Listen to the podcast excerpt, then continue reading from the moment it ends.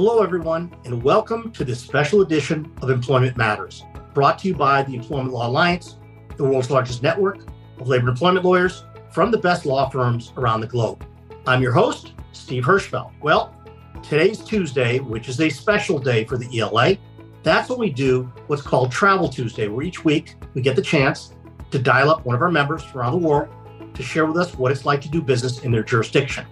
And today, very excited to announce that we are going to meet with the folks in the state of Maine. And I'm pleased to welcome to the show Jim Erwin and Katie Porter with Pierce Atwood. How are you folks today? Doing well, Steve. Good to see you and glad to be part of this. Yes, thanks for having us. Well, let's just dive right into it. Jim, you know that I'm a big fan of your state. That's where I used to spend my summers at camp. And I think most people outside of the United States, when they think of Maine, they think of lobster, I would guess, right? That's what you guys are world famous for. But I know there's a lot more than that. If you would tell folks a little bit about your state, what's it like economically? What's the workforce like? Tell us what's going on right now. Sure. Glad to start there, Steve. So, for people not from the US or maybe don't know US geography super well, Maine is the northeasternmost state in the US, surrounded mostly by Canada and the Atlantic Ocean, with a side of us on New Hampshire. Our largest city is Portland, and Greater Portland represents about half of the Maine economy in terms of gross state product. The state's population is about a million three hundred thousand. It's pretty stable, hasn't changed much in the last 40 years. The state's economy has historically been driven by natural resources extraction going back, you know, hundreds of years to when it was first settled. Specifically, that would be the forest, the fish, and farming. Those are now what we refer to as our heritage industries, along with textiles, which is pretty much gone. But those industries are here, but they are changing for obvious reasons. Globalization, change in demand, environmental regulation, a variety of reasons, those things are changing. You mentioned lobster. Lobster is in particular challenged right now because there's a regulatory effort going on in Washington around the perceived threat to the right whale from lobster gear. And there's a raging debate about whether that threat is real or imagined. There's never actually been a right whale that's ever been found, caught up, and harmed by lobster gear.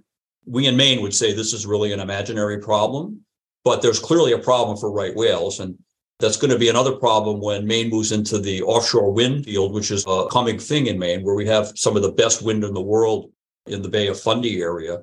There's a real concern about how the windmills, the manner in which they're secured to the ocean floor, how that's going to affect the right whale. This is a real challenge going forward is how do we balance the old and the new with the need for, you know, sustainability and low impact on the environment. So that's going to be an interesting challenge for us going forward.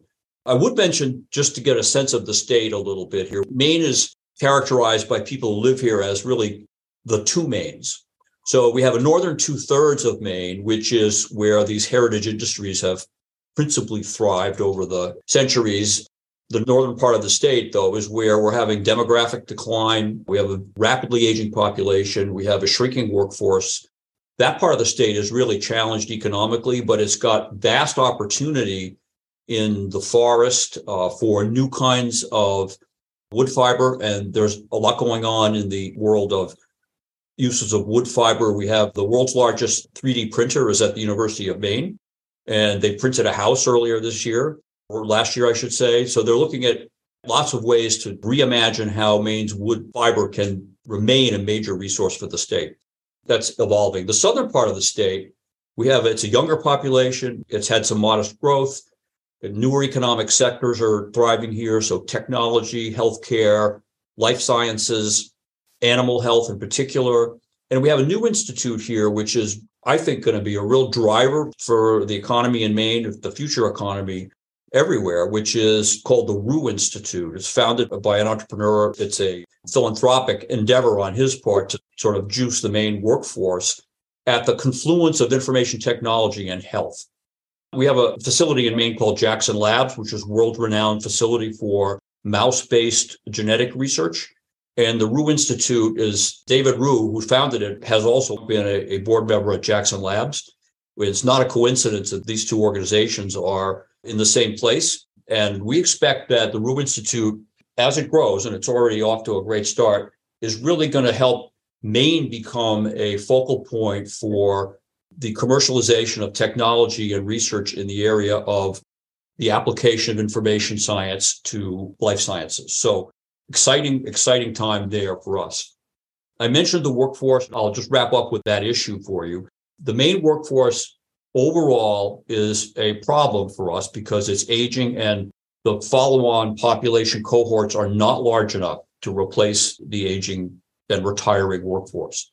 So there's a lot of opportunity for young workers here because they're in great demand. And Maine would benefit from an influx of younger professionals and workers, but we need to upskill our workforce. And in order for those people to be ready to take advantage of the opportunities that we see coming in areas like life sciences and technology. Maine's undergoing a real kind of dynamic change, particularly in the southern part of the state. And if you were a business looking to locate here, one of the things that I would tell any business would be that there are some challenges, but there are also some great opportunities here for the right business looking for a really hardworking workforce and an environment that's a great place to live. You know, Portland is ranked as one of the most livable and desirable cities in the country. Maine has a lot going for it. So we're proud of our state and we're looking forward to how it's going to change over the next 20 to 30 years. So thanks, interesting. You know, Katie, so you've got this old and new economy mm-hmm. all thrown together in one relatively small state. How is that impacting employment labor law? What are the hot issues you're dealing with right now that you think employers would want to know about?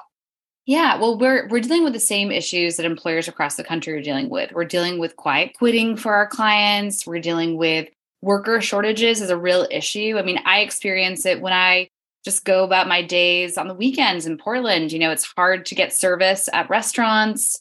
You know, it's hard to make appointments, find a doctor here. So there's definitely the same issues you're finding across the country. In addition to that, you know, employees taking extended leaves and how to manage that from an employer's perspective is always quite challenging. And I think the major things that I'm seeing, I actually began my career in New York City. So I had to come up in the employment laws of New York City, which are as we all know, very liberal, right up there with California and Colorado now. And so I think what we're seeing, what our clients are just coming up against routinely is more liberal laws being passed at the local level and the state level that just create complexities when trying to hire people, especially given, you know, this more challenging environment of, of worker shortages and you know employers are trying to find ways to incentivize folks to stay or to sign on to be employed and that includes it actually failed, but it was Portland City pro employee referenda where they tried to eliminate the tip credit and increase the minimum wage to $18 per hour in Portland, which actually got overturned, but it was pretty close. It seemed like it might pass. And that was pretty scary for Portland employers, many of whom are operating service industries like restaurants and bars and entertainment places that would be impacted by that. It looks like Maine is going to be the next state in New England to pass paid family leave which on one hand is great for employees and that is a, absolutely a reason for folks to consider moving to Maine because they know that they will potentially be eligible for paid family leave. It adds a complexity to employers, another thing to think about when coming here. And if you are a business choosing to come to Maine or another state, I think the challenge that we've had for clients is trying to distinguish ourselves from the New York cities and the Colorados and the Californias where employers just have a lot more to think about and be aware of and comply with when it comes to hiring folks. So, yeah, I think it's, you know, it's a little bit more of an employee friendly environment that we find ourselves in. That's not only with the laws being passed, I would say that's also with, you know, if you go before the Maine Human Rights Commission, from my limited perspective, I've been practicing in Maine for about two years, two and a half years. It's pretty employee friendly thus far. So there's just challenges for employers when they actually have an employee, things go south and they have a charge. It can be hard to navigate employment climate here. Maybe one more question, and that is, you know, with COVID, we have employees now living everywhere, right? Have you folks seen, because I know Portland is considered this very hip, cool town, did you see during COVID many digital nomads like showing up in Portland to live, working other places? And and what, if any, between the two of you, legal complications has that created? I'll jump in first, just from what I have observed in that regard, is yes, we did get digital nomads and we are still getting digital nomads.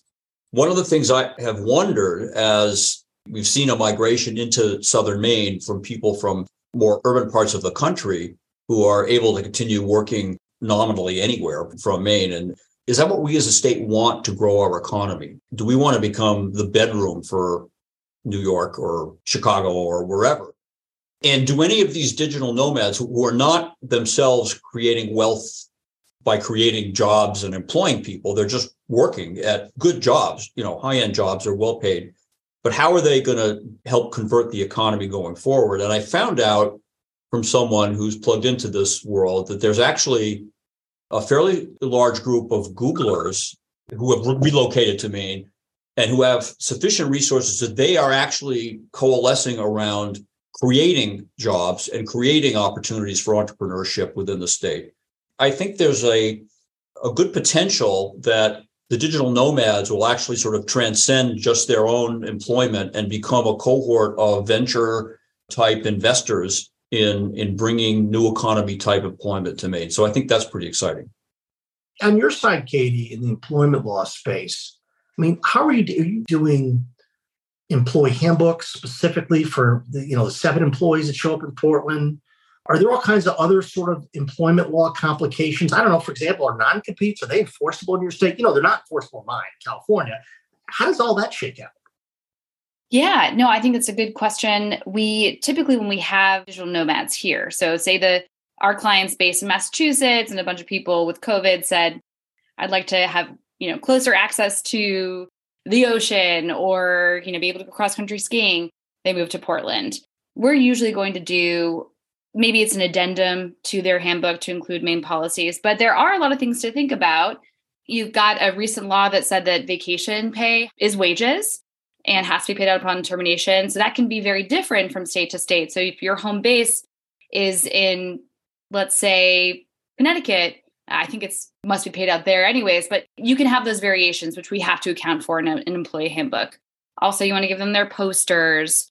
You want to give them in Maine the contact information for the Maine Human Rights Commission because they're technically working in Maine. So if there is a dispute, that's where it's going to come up. So those are the sorts of things that we're dealing with with those clients. But yeah, I mean, we've had, I would say a lot of our clients are based in Maine and have employees working around the country. So we've been doing this also for other jurisdictions and reaching out to ELA colleagues to make sure that we're doing the right things there. But yeah, I think it's definitely impacting the way that we practice because we have to be aware of more jurisdictions and definitely alert our clients if they are based in a different state and they have employees here to be thoughtful of that and account for it with their policies. Just to jump onto what Jim said earlier, you know, as someone who also was a digital nomad, sort of in a way, when I first moved to Maine, I was still working in New York City and then weaseled my way into a great job here. Very happy about it. I would say once people, I think, digital nomads are here, I think they realize how wonderful our state and our city is and how many opportunities it presents. And they just get rooted here. Those entrepreneurs and potential investors in our community, together with the Roux Institute that Jim talked about earlier, that's growing, I think there's a lot of potential for innovation here in the state, and I'm I'm quite excited about it.